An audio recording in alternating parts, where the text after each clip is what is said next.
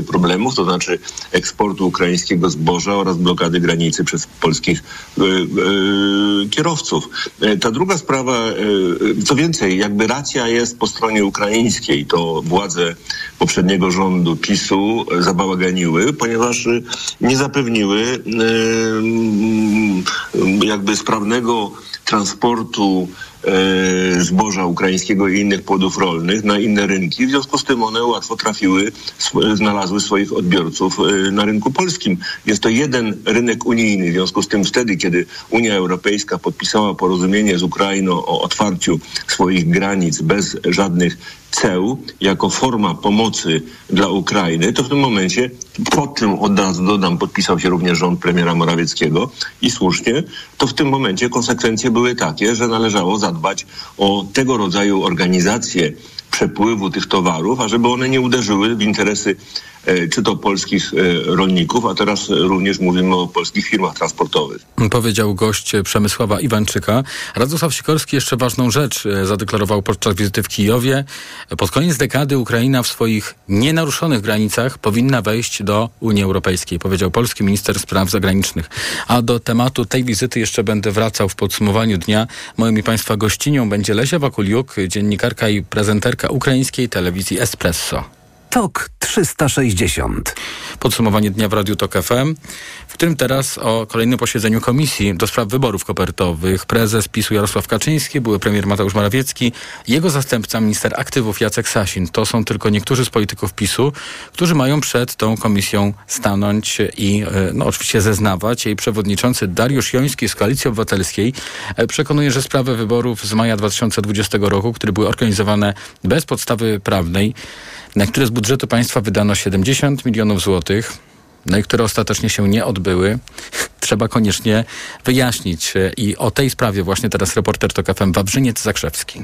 Komisja śledcza, w której obecna koalicja rządząca ma większość, zdecydowała, że jako pierwszego na posiedzenie 9 stycznia wezwie profesora Roberta Flisiaka, który, jak tłumaczy przewodniczący Joński, ma nakreślić kontekst, w jakim były organizowane wybory. A przypomnę, że trwała wtedy pandemia. Kiedy byli ludzie pozamykani w domach, kiedy nikt nie myślał o wyborach oprócz tej partii, która chciała te wybory przeprowadzić za wszelką cenę, ale tego samego dnia również zapraszamy wicepremiera, byłego wicepremiera Jarosława Gowina. Lidera porozumienia, które było koalicjantem PiSu, a w związku z z tym, że Jarosław Gowin sprzeciwił się pomysłowi przeprowadzania wyborów kopertowych, które ostatecznie się nie odbyły, Prawo i Sprawiedliwość pozbyło się go z rządu. Kolejni na liście świadków są za to były szef Państwowej Komisji Wyborczej sędzia Wojciech Hermeliński i była marszałkini Sejmu Elżbieta Witek. Zaś wspomnieni Jarosław Kaczyński, Mateusz Morawiecki i Jacek Sasin najprawdopodobniej przesłuchiwani będą w lutym. I o tym reporter TOK FM Wawrzyniec Zakrzewski.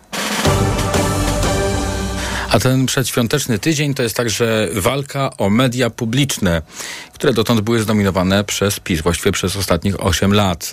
Wiemy, że w siedzibie Polskiej Agencji Prasowej zadomowili się już posłowie tej partii, którzy są także w części pomieszczeń TVP.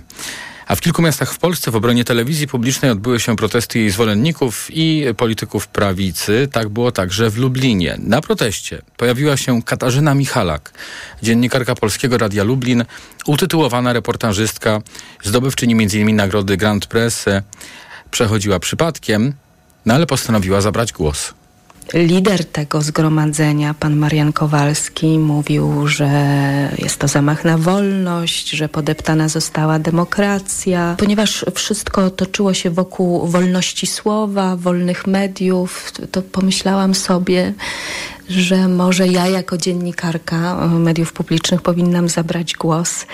Nie wiem skąd taka moc, takie natchnienie, taki odruch, bo nigdy nie wypowiadałam się publicznie na tego typu zgromadzeniach, ale było to silniejsze ode mnie, takie poczucie, że muszę zareagować, bo wypowiadają się tam politycy, przedstawiciele rad programowych, był pan Mulawa, był ktoś jeszcze, ale nie było dziennikarzy. Pewnie państwo myśleli, że będę będę mm, tę samą narrację stosować. No i przemówiłam. Powiedziałam to, co czuję. Powiedziałam, jak z mojej perspektywy wyglądała ta w cudzysłowie wolność mediów.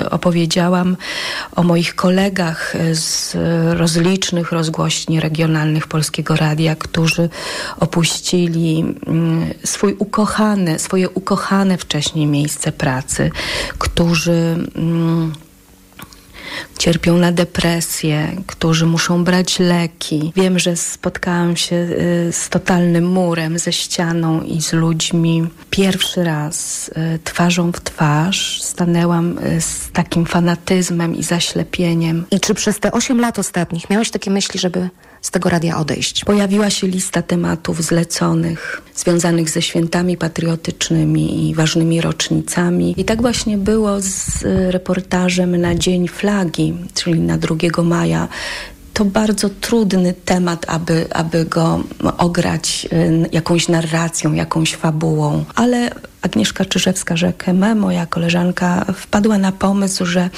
um, opowie o tej fladze w ten sposób, że dotrze do miejsc i ludzi, którzy z barwami narodowymi obcują na co dzień.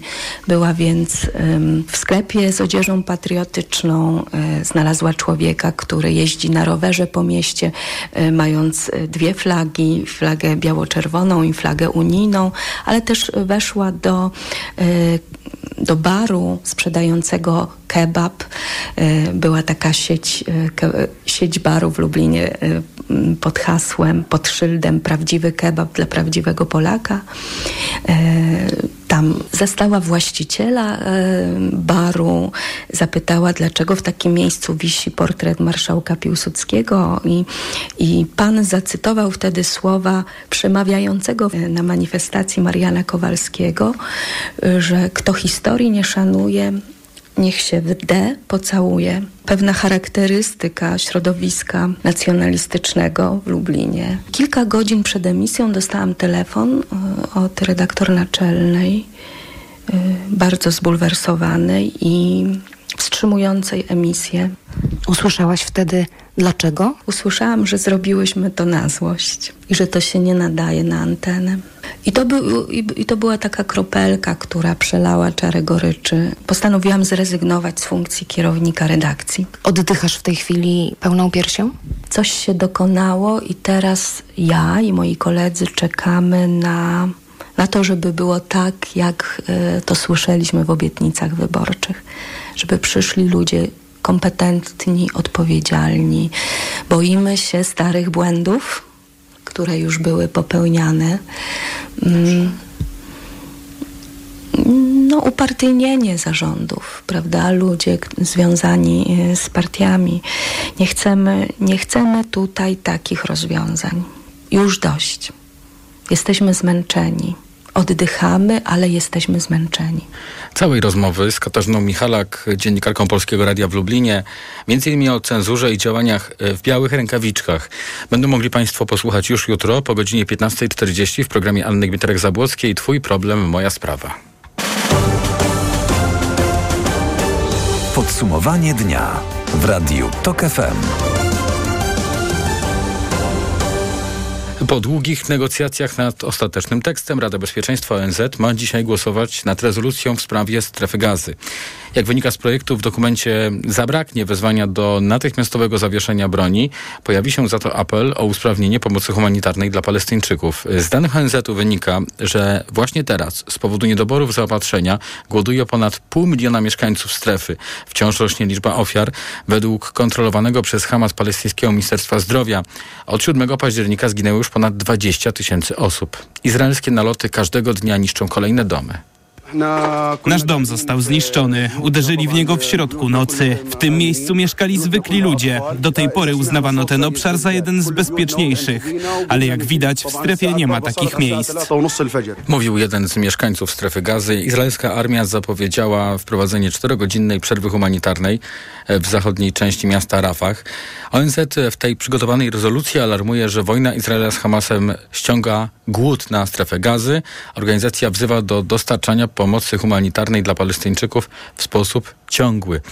Jak mówił w TOK FM Jarosław Kociszewski z Fundacji Rozwoju Bezpieczeństwa StratPoints, społeczność międzynarodowa musi wspierać takie inicjatywy. To jest najlepsze, co w tej chwili ludzie spoza tego konfliktu mogą, mogą zrobić, bo ta wojna się toczy. Ona biegnie własnym, własnym torem i ma własną dynamikę i tego nikt tak naprawdę poza decydentów Hamasu i Izraela nie zmieni. Usłyszeliśmy w TOK FM. Rezolucja, o której mówimy, ma zawierać takie wezwanie do stworzenia warunków, które mogłyby doprowadzić do trwałego zawieszenia broni, ale nie mówi wprost o rozejmie. E, do czego wzywała właśnie poprzednia, znaczy rezolucja w poprzednim kształcie, tylko wtedy zawetowały ją Stany Zjednoczone. Teraz po długich negocjacjach nad tekstem jest szansa na jej przyjęcie i to jeszcze dzisiaj. TOK 360. Czeska policja patroluje miejsca publiczne po tym, jak wczoraj w Pradze student zastrzelił 13 osób i ranił 25. Do zdarzenia doszło na Uniwersytecie Karola. Wszystkie wykłady zostały odwołane, a pod średniowieczną siedzibą uniwersytetu ludzie składają kwiaty i znicze. Przyszedłem złożyć hołd zmarłym studentom. Przecież to mógł być każdy. To mogłem być ja. Byłam w pracy i usłyszałam syreny. To było niewiarygodne. Byłam w kompletnym szoku. Oczywiście, że to szok. Nie żyje 15 osób. To sytuacja bez precedensu w Czechach. To nie Ameryka. Tutaj takie rzeczy się nie dzieją. To straszne. Sprawcą zdarzenia jest, y, był 24-letni student. Ten y, student uniwersytetu nie żyje. Policja poinformowała, że znalazła u niego duże ilości broni i amunicji, a sobota będzie w Czechach Dniem Żałoby Narodowej.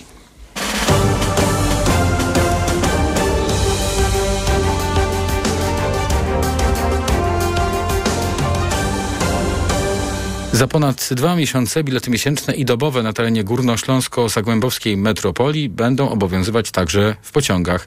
Metropolia, Koleje Śląskie i Polregio podpisały porozumienie o integracji biletów.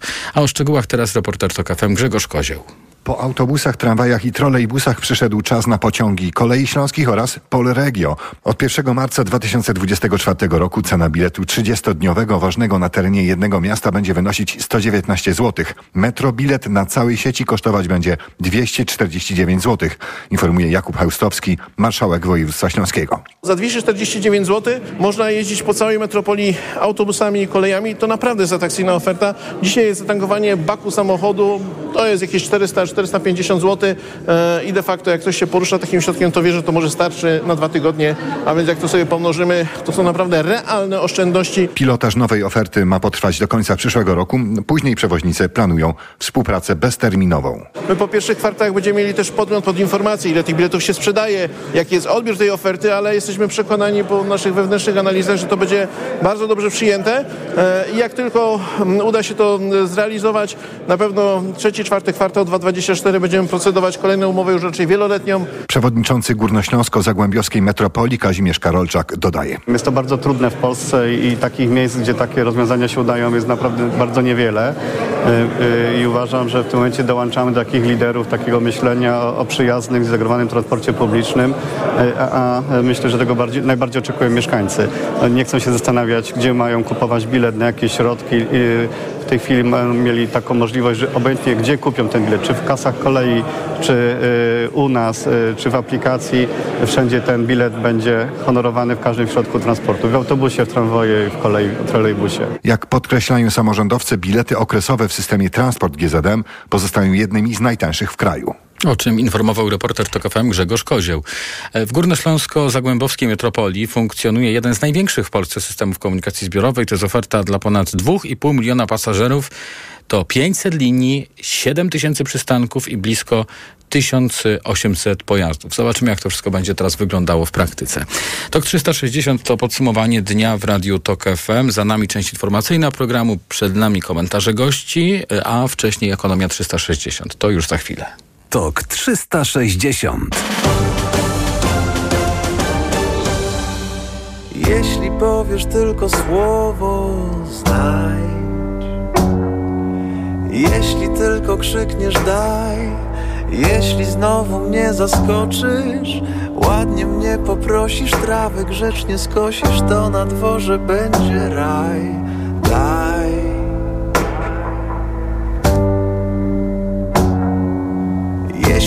Powiesz tylko słowo, znajdź. Sięgnę głębiej do kieszeni I zapytam z której ręki. Weźmiesz miłość czy kochanie, pożądanie czy oddanie. Obie ręce dam, daj. Zmęczone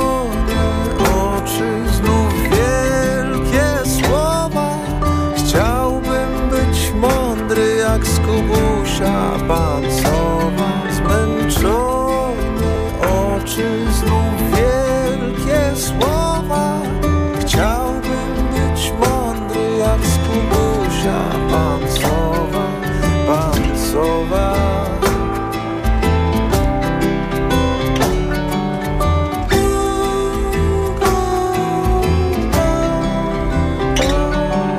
Lubię bardzo chwalić Cię, wtedy przecież chwalę się. Znowu przemądrzały, nie śpię w nocy, czekam aż do gniazda mnie zaprosi.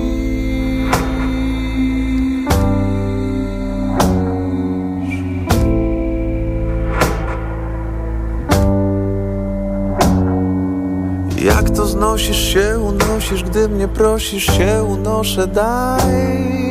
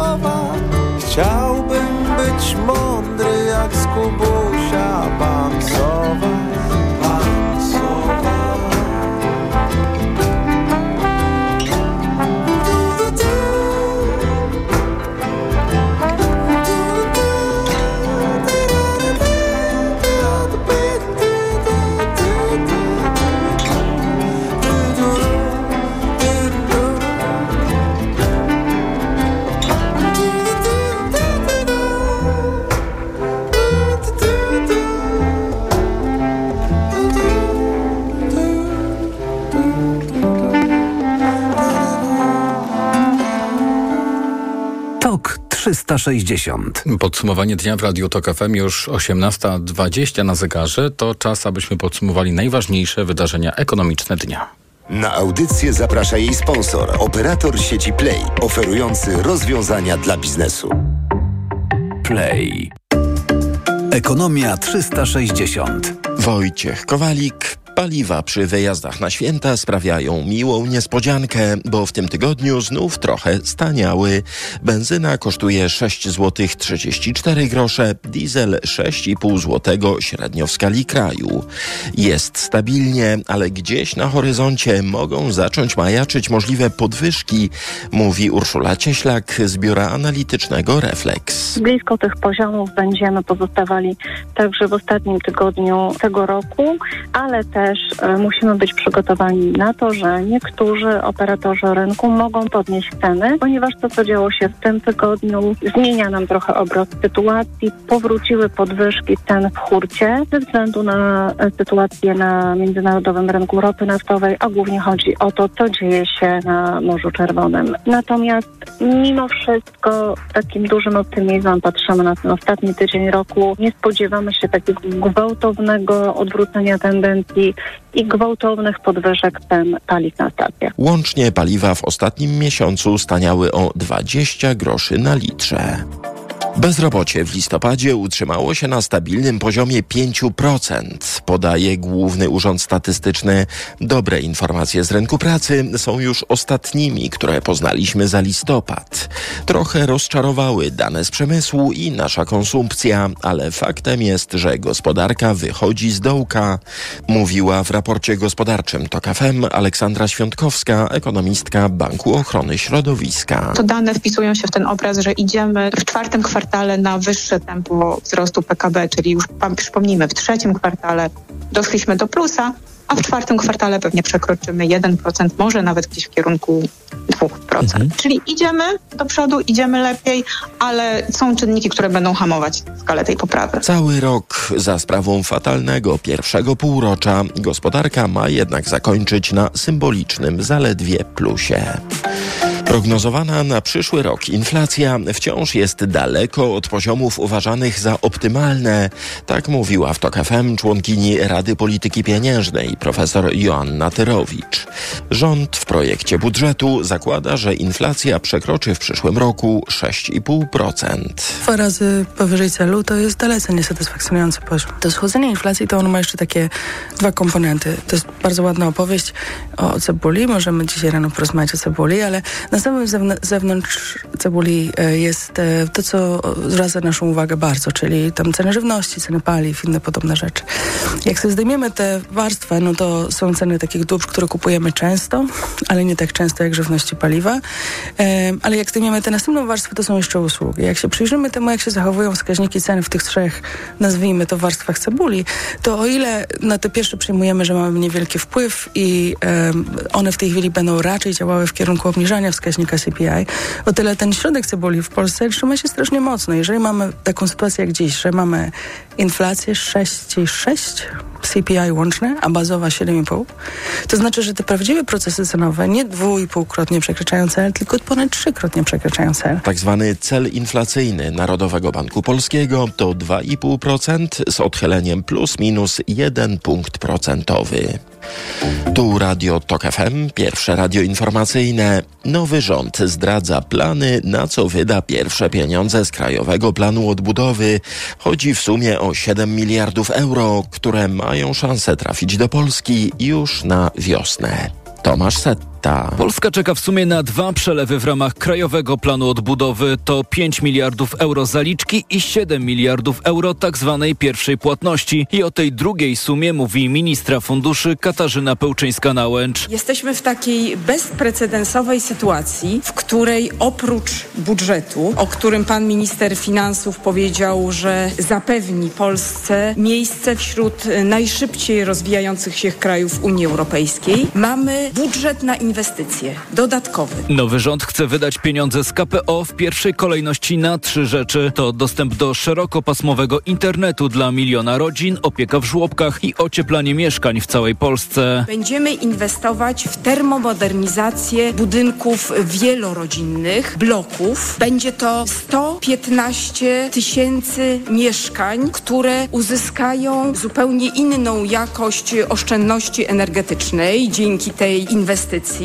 Ministerstwo Funduszy liczy, że pierwsze pieniądze na wspomniane cele trafią do Polski na przełomie marca i kwietnia. Tomasz Setta, TOK FM.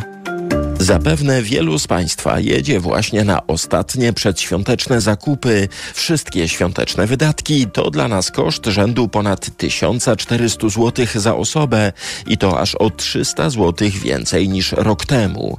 Mimo to oszczędzać na świętach nie chcemy, mówi Halina Kochalska z Biura Informacji Gospodarczej Infomonitor. Magia świąt kusi i niestety ma też mroczne strony. Połowa Polaków odczuwa finansowe skutki organizacji Bożego Narodzenia przez kilka kolejnych miesięcy. Choć o poważniejszych kłopotach mówi tym razem 12% Polaków wobec aż 18% przed rokiem. Najwyraźniej z roku na rok coraz sprawniej i mądrzej organizujemy święta w trudnych warunkach gospodarczych. Najwięcej wydajemy na prezenty, średnio 550 zł, na żywność około 500, a na dojazdy 130 zł.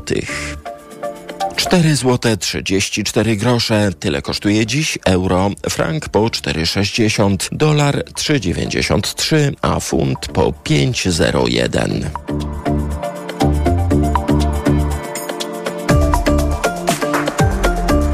Ekonomia 360. Na audycję zaprosił jej sponsor, operator sieci Play, oferujący rozwiązania dla biznesu. Play. Pogoda. Dzisiaj, jeszcze dzisiaj wieczorem na obszarze Polski mogą pojawić się burze śnieżne. W wielu miejscach utrzymuje się silny wiatr. A jutro y, w całym kraju opady śniegu i od 0 do 3 stopni. W niedzielę na zachodzie nawet 10 y, stopni, więc nagłe ocieplenie i tym samym oddala się ta e, perspektywa białych e, świąt. Na wschodzie, jeśli chodzi o wskazania termometrów, jeszcze około zera i w tej części Polski właśnie są szanse na te białe święta. Radio TOK FM. Pierwsze radio informacyjne. TOK 360. Za chwilę w programie nasz pierwszy gość, Maciej Nowicki, prezes Helsińskiej Fundacji Praw Człowieka, którego będę pytał o zmiany w mediach publicznych. A Helsińska Fundacja jest dość krytyczna, jeśli chodzi o sposób przeprowadzania tych zmian. Szczegóły za chwilę. Reklama. Czy pierwszy milion trzeba ukraść? Czy pieniądze lubią ciszę? Odpowiedzi na te pytania mogą być różne. W programie Biznes Klasa zadamy je ludziom, którzy liczą się w świecie wielkiego biznesu i jeszcze większych pieniędzy. Zapraszam, Łukasz Kijek, redaktor naczelny Money.pl. Kochanie, śledziki i napoje mam. Coś jeszcze? Przyda Ci się coś dobrego na kaca. Kup w aptece Riposton. Riposton? Tak, Riposton. Już nie pamiętasz, co było ostatnio? Masz rację. Nieźle mnie zmogło. Tabletki musujące Riposton uzupełniają elektrolity, sód i potas utracone po spożyciu alkoholu oraz glukozę, żeby szybciej stanąć na nogi. Jak samopoczucie po imprezie? Świetnie. Riposton faktycznie sprawdził się na kaca. Riposton. Prawdziwa riposta na kaca. Środek spożywczy. Święta w Stokrotce. Olej kujawski za jeden grosz? Tak, to możliwe. Wystarczy, że zrobisz dwa razy zakupy za minimum 89 zł z aplikacją Nasza Stokrotka. Jeszcze tylko dziś i jutro. Szczegóły na www.stokrotka.pl. Zapraszamy na świąteczne zakupy. Już jest świąteczny magazyn Dziennika Gazety Prawnej, a w nim czy święta tracą swoje religijne znaczenie? Dlaczego młodzi nie chcą dorosnąć? Jak samotne rodzicielstwo wpływa na rynek pracy? Oraz polityczny alfabet. Najgorętsze i najdziwniejsze wydarzenia tego roku. Dziennik Gazeta Prawna, magazyn na święta już w kioskach. Kaśka, to ty? Tak. Ale schudłaś. Stosujesz jakąś dietę? Nie, stosuję tabletki na wątrobę Hepa Slimin. Zobacz, wątroba spisuje się wspaniale i jem wszystko, choćby czekoladę. Widzę, że Hepa Slimin wspomaga też utrzymanie smukłej sylwetki. To tylko taki słodki dodatek. Przecież ja nie muszę się odchudzać. Pewnie, że nie. To ja też będę brać Hepa Slimin. Chcesz mieć słodkie życie bez diety? Chcę mieć zdrową wątrobę. Suplement diety Hepa Slimin w trosce o wątrobę i smukłą sylwetkę. Mate pomaga w utrzymaniu prawidłowej masy ciała, a cholina wspiera funkcjonowanie wątroby. Z okazji Świąt Bożego Narodzenia Poznańskie Centrum Superkomputerowo-Sieciowe składa Państwu najserdeczniejsze życzenia. Samych szczęśliwych nowych technologii, jeszcze szybszych, bezpieczniejszych transferów, a w globalnej sieci samych pozytywnych informacji. Niech kolejny 2024 rok sprzyja realizacji zawodowych i osobistych zamierzeń.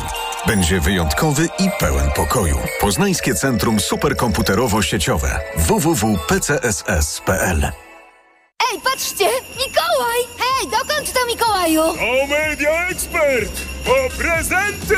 Do wszystkiego najtańszego! Przeceny na święta w Media Expert. Na przykład laptop Acer Aspire 3 do pracy i nauki. Najniższa cena z ostatnich 30 dni przed obniżką 2399 zł 99 groszy. Teraz za jedyne 1999 z kodem rabatowym taniej o 400 zł. Na święta ceny Reklama. TOK 360 Podsumowanie dnia w Radiu Tok FM. Maciej Nowicki, prezes Helsińskiej Fundacji Praw Człowieka jest w tej chwili razem z nami. Dobry wieczór, witam w Radiu Tok FM. Dobry wieczór. A będziemy rozmawiali o zmianach w mediach publicznych, którym to zmianom Państwo się przyglądają. No i Państwo bardzo krytycznie oceniają to, co się działo w ostatnim czasie, w ostatnich latach w tych mediach. Ale zdaje się, że Wasza krytyczna ocena to jest także ocena tego, co się dzieje w tym tygodniu. Mam tutaj na myśli przejmowanie tych mediów. Co Państwo w tej sprawie mają do powiedzenia? To znaczy, jaka jest Wasza ocena tych zmian? W naszym stanowisku, w naszym oświadczeniu zwracamy uwagę na poważne wątpliwości prawne co do tego, co się w ostatnim tygodniu stało. Uzasadnienia prawne, które są przytaczane i czy, można je znaleźć na stronie ministerstwa, budzą no, nasze właśnie daleko idące wątpliwości. To, co chyba jest najbardziej niepokojące, to to, że te, próbując uzasadnić e, takie właśnie zmiany, to znaczy odwołanie przez e, ministra e, szefów władz mediów publicznych, próbując je uzasadnić tak, aby to wyglądało na zgodne z prawem i standardem konstytucyjnym, często wybitni prawnicy prawdopodobnie wpadają w taką pułapkę, mianowicie taką pułapkę, że jeżeli byśmy serio potraktowali um, takie tłumaczenie, że wszystko, co się stało, rzeczywiście nie budzi wątpliwości prawnych i że uprawnienia ministra sprawiedliwości do powoływania i odwoływania w każdym momencie szefów spółek, mhm. które, które tworzą media publiczne, e, jest e, po prostu wynika z uprawnień właścicielskich władzy publicznej. Mhm. No to wtedy, przepraszam, że on przerwę, wtedy byśmy nie mówili o żadnej kadencyjności, o tym, że, że tak powiem, na zakładkę nie, nie chodzi. Się... Może, może za, długo, za długo zmierzałem do konkluzji. Konkluzja jest taka, że wtedy nie moglibyśmy mówić tak naprawdę o niezależności mediów publicznych. I teraz, jeżeli ja jeszcze bym był w stanie zrozumieć, czy, czy, czy, czy wszyscy byśmy byli w stanie jakoś zrozumieć takie mówienie konieczne konieczne było natychmiastowe przerwanie tej głębokiej patologii, z jaką mieliśmy do czynienia, ale to jest mhm. jednorazowe i natychmiast przystępujemy do pracy nad reformą mediów publicznych, która doprowadzi do ich autentycznej niezależności. Ale pan się nie spodziewa, mówimy... że ta, taka reforma nastąpi właśnie w e, konsekwencji tych zmian, które nastąpiły teraz, czyli że najpierw takie powiedzmy siłowe przejęcie, a później proces jakby konkursów, wyłaniania nowych władz i taki żmudny proces, no bo ja się na przykład spodziewam takiego działania. Znaczy, nawet nie tyle jeszcze konkursów, ile, ile zmian legislacyjnych. Ja rozumiem, że oczywiście te zmiany legislacyjne są bardzo trudne.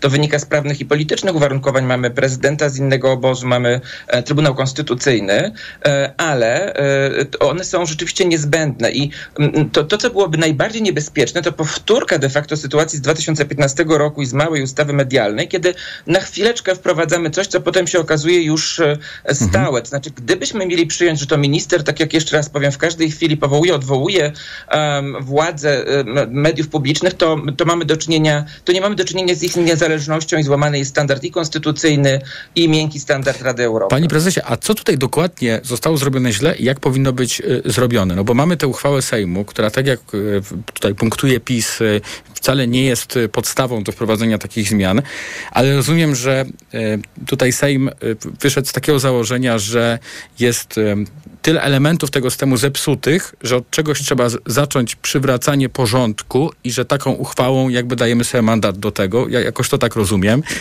Czy złą rzeczą było właśnie potraktowanie jako podstawy do zmian tej uchwały, czy, czy, czy, gdzie to źle zadziałało, pańskim zdaniem?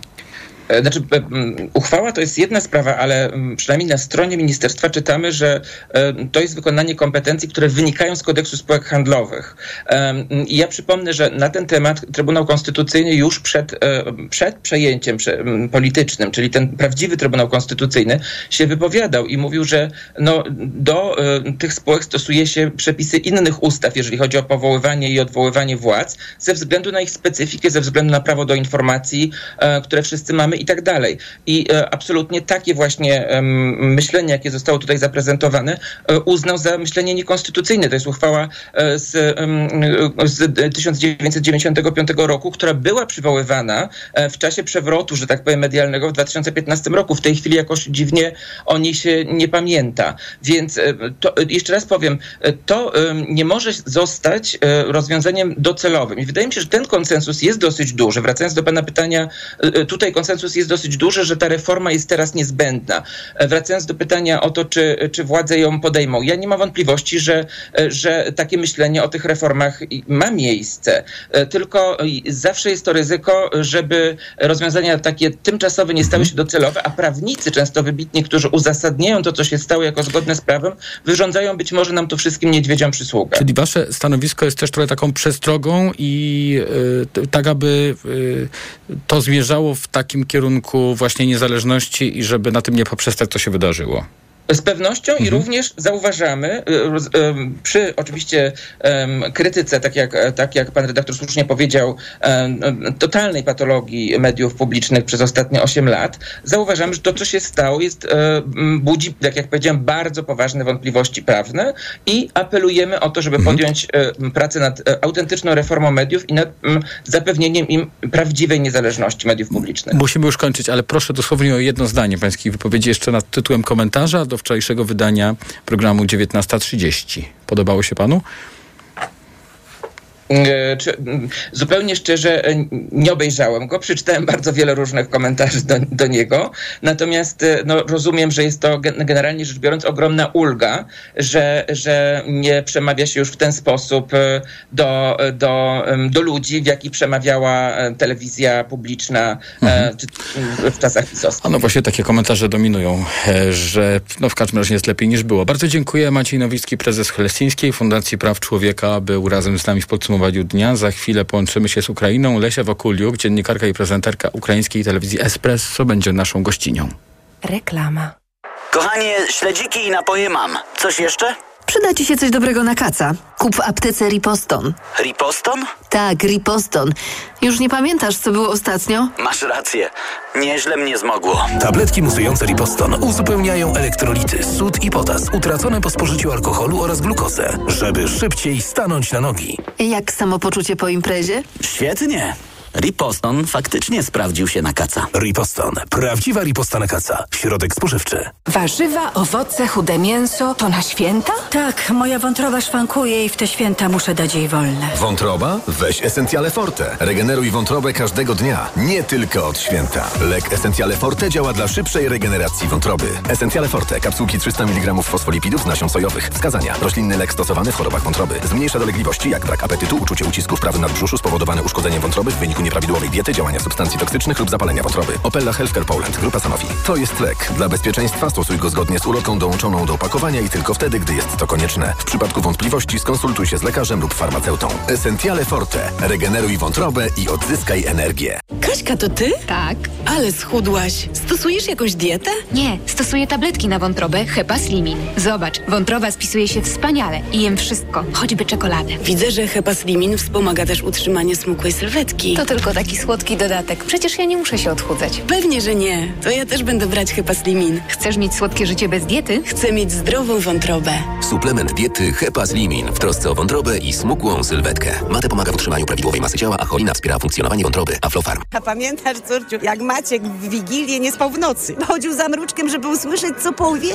tak, tylko imię znowu przekręciłaś. Marcin, nie Maciek. Po tym covidzie zaczęło ci się mylić. Wspólne chwile z bliskimi są zbyt cenne, by je tracić. Podaruj im Vitabuer Lecitin. Jedyny na rynku lek z lecytyną i wzmocnij ich pamięć. To jest lek. Dla bezpieczeństwa stosuj go zgodnie z ulotką dołączoną do opakowania. Nie przekraczaj maksymalnej dawki leku. W przypadku wątpliwości skonsultuj się z lekarzem lub farmaceutą. Vitabuer Lecitin. Płyn doustny, produkt złożony. Wskazania. Osłabienie pamięci i koncentracji. Podmiot odpowiedzialny Orifarm Healthcare AS. Marian, a Ania, wiesz, ta co w szkole uczy, pytała, gdzie najlepiej zrealizować bond dla nauczyciela na zakup laptopa. No jak to, Barbara? W Media Expert mają ponad 90 modeli laptopów dla nauczycieli i dodają prezent o wartości nawet 600 zł. Za złotówkę? No za złotówkę. A do tego to pewne i sprawdzone miejsce ze wszystkimi niezbędnymi gwarancjami. A MacBooki mają? Barbara, mają, no oczywiście, że mają i wszystko w super cenach. Więcej w sklepach i na mediaexpert.pl Cześć, tu moja automatyczna sekretarka. Teraz nie mogę rozmawiać, bo smacznie śpię. A to dlatego, że wieczorem biorę suplement diety Valerin Sen. Tabletki Valerin Sen o naturalnym składzie ułatwiają mi zasypianie i wspomagają spokojny sen bez wybudzeń przez całą noc. Odzwonię rano, kiedy wstanę wyspana i wypoczęta. Dobranoc. Wyciąg z ziela melisy wspomaga odprężenie. Wyciąg z szyszek chmielu wspiera utrzymanie zdrowego snu. Valerin Sen. Zdrowa dawka snu. Aflofarm. Kochanie! Gdzie się schowałeś? Nie chowaj się, niech kaszel się schowa. Weź Mukosolwan, który ułatwia odkrztuszanie, oczyszcza drogi oddechowe i przywraca naturalną ochronę. Mukosolwan syrop. 5 ml syropu zawiera 30 mg chlorowodorku ambroksolu. Wskazania. Ostre i przewlekłe choroby płuc i oskrzeli przebiegające z zaburzeniem wydzielania śluzu oraz utrudnieniem jego transportu. Podmiot odpowiedzialny Opella Healthcare Poland. To jest lek. Dla bezpieczeństwa stosuj go zgodnie z ulotką dołączoną do opakowania i tylko wtedy, gdy jest to konieczne. W przypadku wątpliwości skonsultuj się z lekarzem lub farmaceutą. Reklama. TOK 360. To podsumowanie dnia w Radiu TOK FM. Jest y, z nami Lesia Bakuliuk, dziennikarka i prezenterka ukraińskiej telewizji Espresso. Dobry wieczór, witam w TOK 360. Dobry wieczór, pozdrawiam.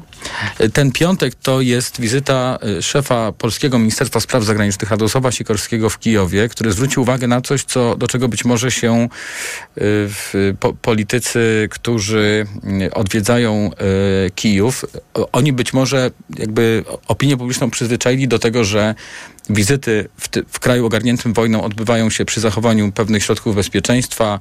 E, oczywiście są gdzieś w pobliżu schrony.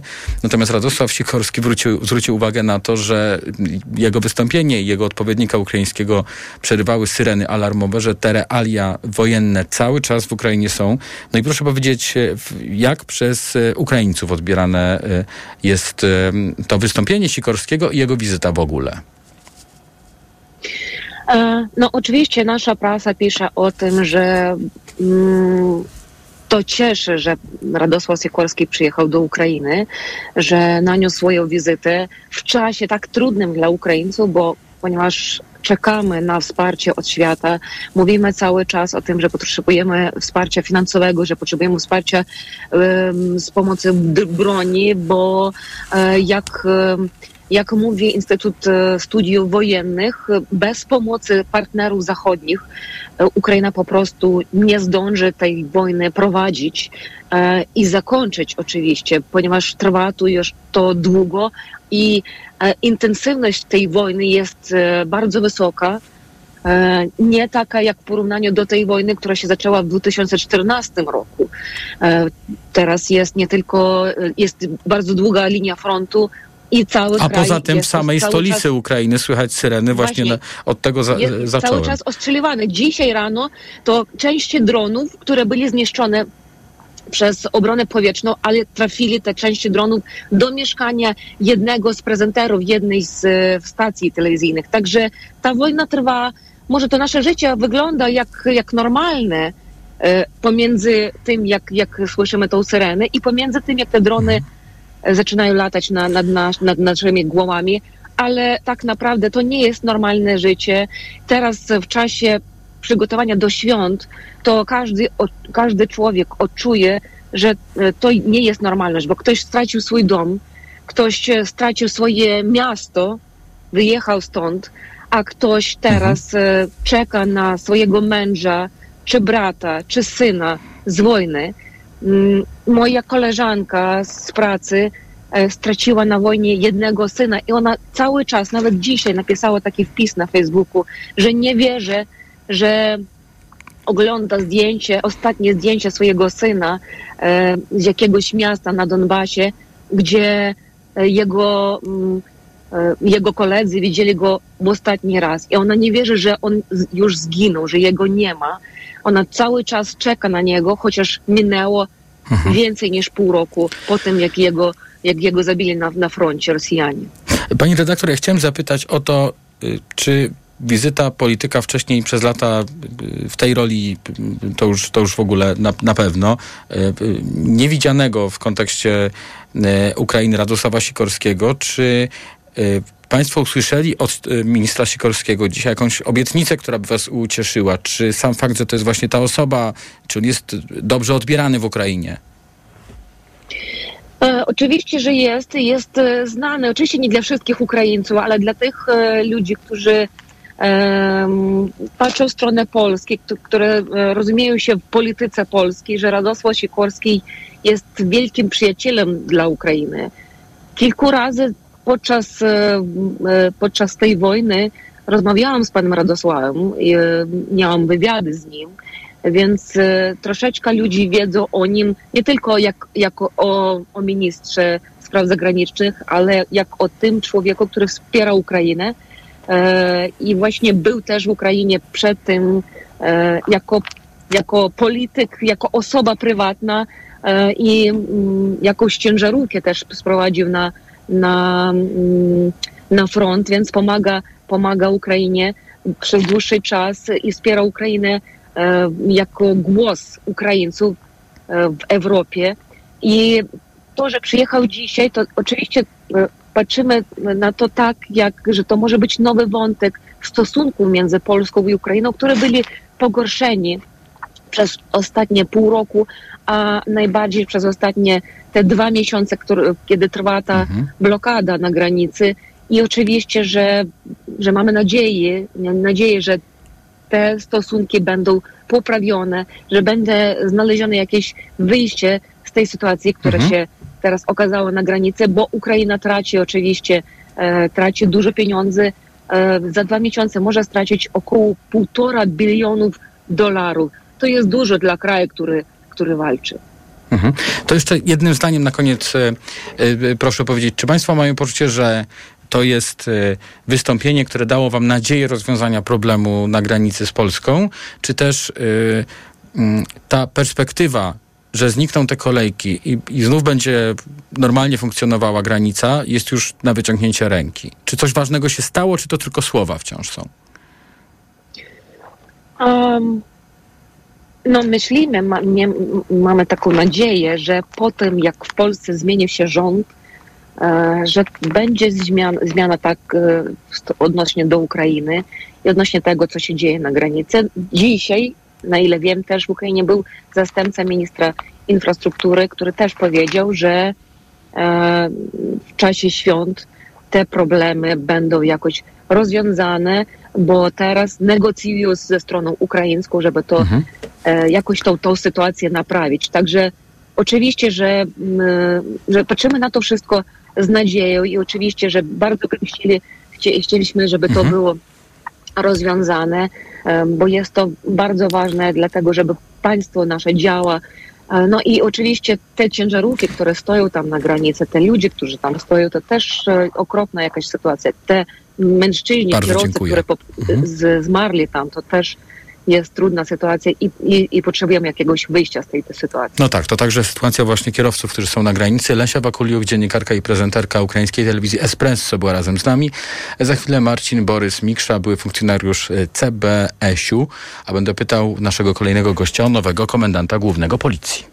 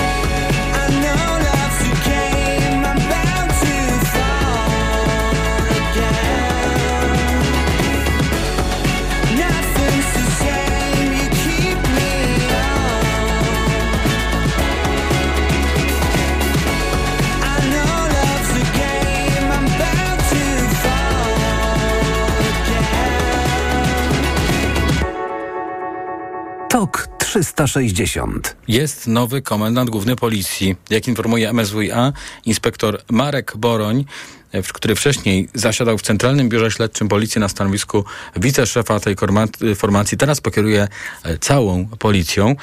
Będziemy teraz na ten temat rozmawiali e, z Marcinem Borysem Mikszą, byłym funkcjonariuszem Centralnego Biura Śledczego Policji. Dobry wieczór, witam w TOK 360.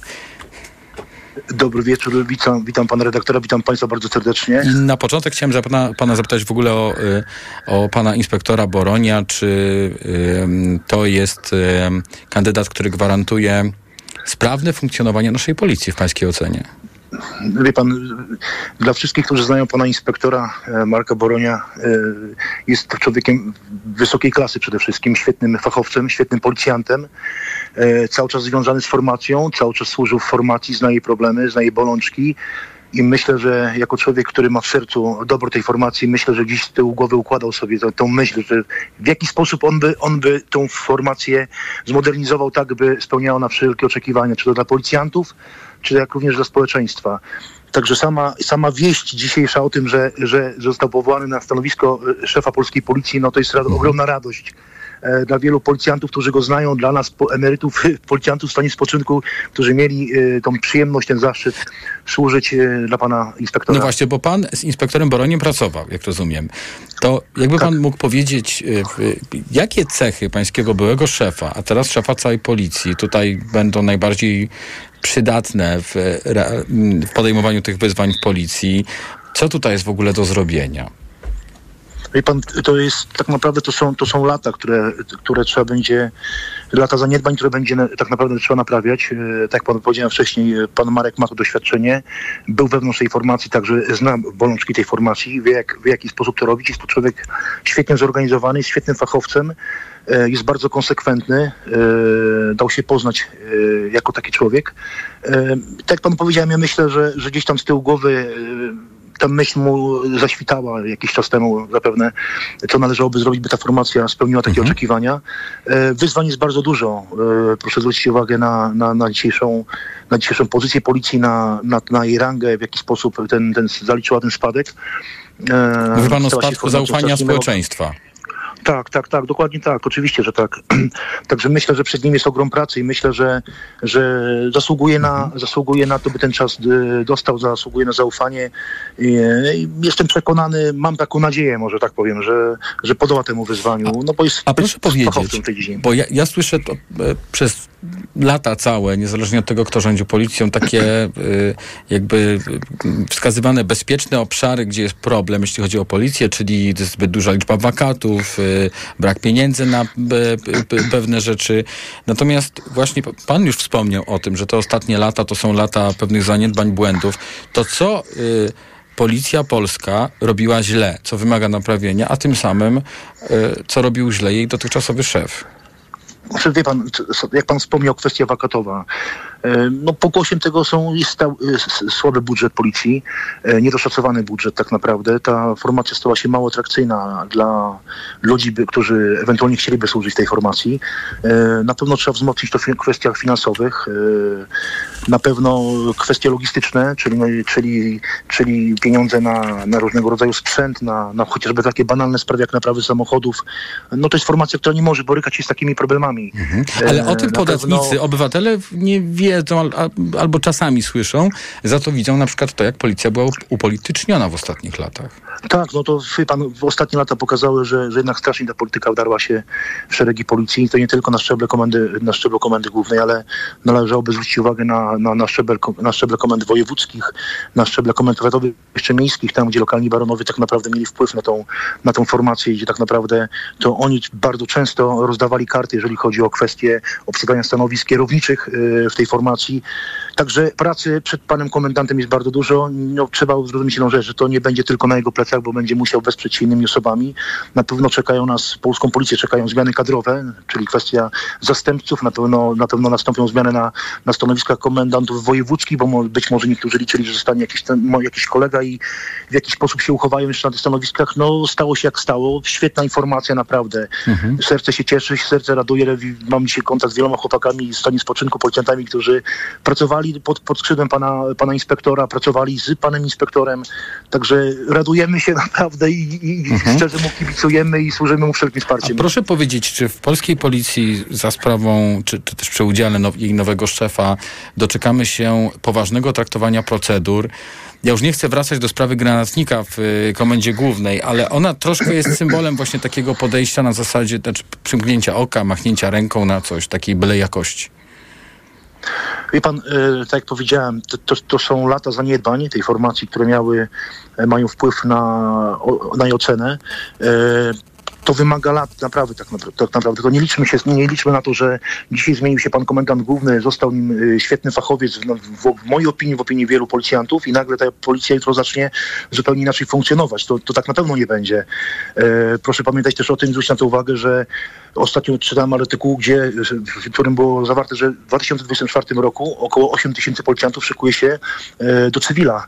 Także ten problem jednak dalej będzie zachowany. Trzeba w jakiś sposób to wyhamować, tak? Ja mam nadzieję, że że pan komendant wie w jaki sposób to zrobić, ale tak jak powiedziałem, no nie oszukujmy się, to są tylko i wyłącznie kwestie finansowe. Jeżeli ta formacja będzie atrakcyjna finansowo dla wielu ludzi, oni To dostaną tej do pracy będą. I, będą, i, chętni się do, i chętni do pracy się oczywiście jak najbardziej znajdą. Także to nie jest tylko rola pana komendanta głównego, żebyśmy mieli tą świadomość, że za chwilę coś się pojawi negatywnego i wszystkie i zaczną ludzie na niego pluć, krytykować i tak dalej, że miał, bo, miał być lepiej, miał być słodko. Nie, bo za polską policję odpowiedzialny też jest pan minister, zastępcy, wiceministrowie. No, to- Którzy to- to- wpływają na to- budżet tej policji chociażby. Oczywiście, jak Bardzo dziękuję oczywiście, panu. jak najbardziej. Marcin Borys Miksza, były funkcjonariusz Centralnego Biura Śledczego Policji, był razem z nami tuż przed godziną 19. Za chwilę najnowsze informacje. Reklama. W nowej polityce dużo do czytania na święta. O tęsknocie za wnukami, o kulturze folwarcznej i modzie na chłopów. Jak nowy rząd przejmował urzędy, a także pamiętniki Tuska, smartfon na ukraińskiej wojnie. Jak Anglia odwołała Boże Narodzenie. Z dziejów dziewictwa. Jak oswajano kota. Wydumane raje dla stulatków. Polityka w kioskach i na polityka.pl. Nie wiesz, co podać swojemu dziecku, gdy infekcja powraca? Podaj mu lek przeciwwirusowy Neozine Forte. Skoncentrowana dawka syropu Neozine Forte to mniej leku do podania i więcej wsparcia w walce z wirusami. Neozine Forte przeciwko wirusom, przeciwko infekcji. To jest lek. Dla bezpieczeństwa stosuj go zgodnie z ulotką dołączoną do opakowania. Nie przekraczaj maksymalnej dawki leku. W przypadku wątpliwości skonsultuj się z lekarzem lub farmaceutą. 500 mg na 5 ml inocyny. Wspomagająco u osób o obniżonej odporności w przypadku nawracających infekcji górnych dróg oddechowych. Aflofarm. Świąteczne prezenty pachną pięknie w Douglas. Korzystaj z rabatów do 30% na wybrane bestsellery największych światowych marek, w tym Ariana Grande, Yves Saint Laurent, Giorgio Armani. W perfumerii Douglas. Celebruj piękno w te święta z Douglas. Nazywam się Bartosz Mrozek. Jestem sportowcem, pilotem szybowcowym i narciarzem. To dla mnie duże wyzwanie, bo jestem niepełnosprawny. Ty też możesz więcej. Sięgnij po marzenia i bądź szczęśliwy. Dofinansowano ze środków budżetu państwa w ramach realizacji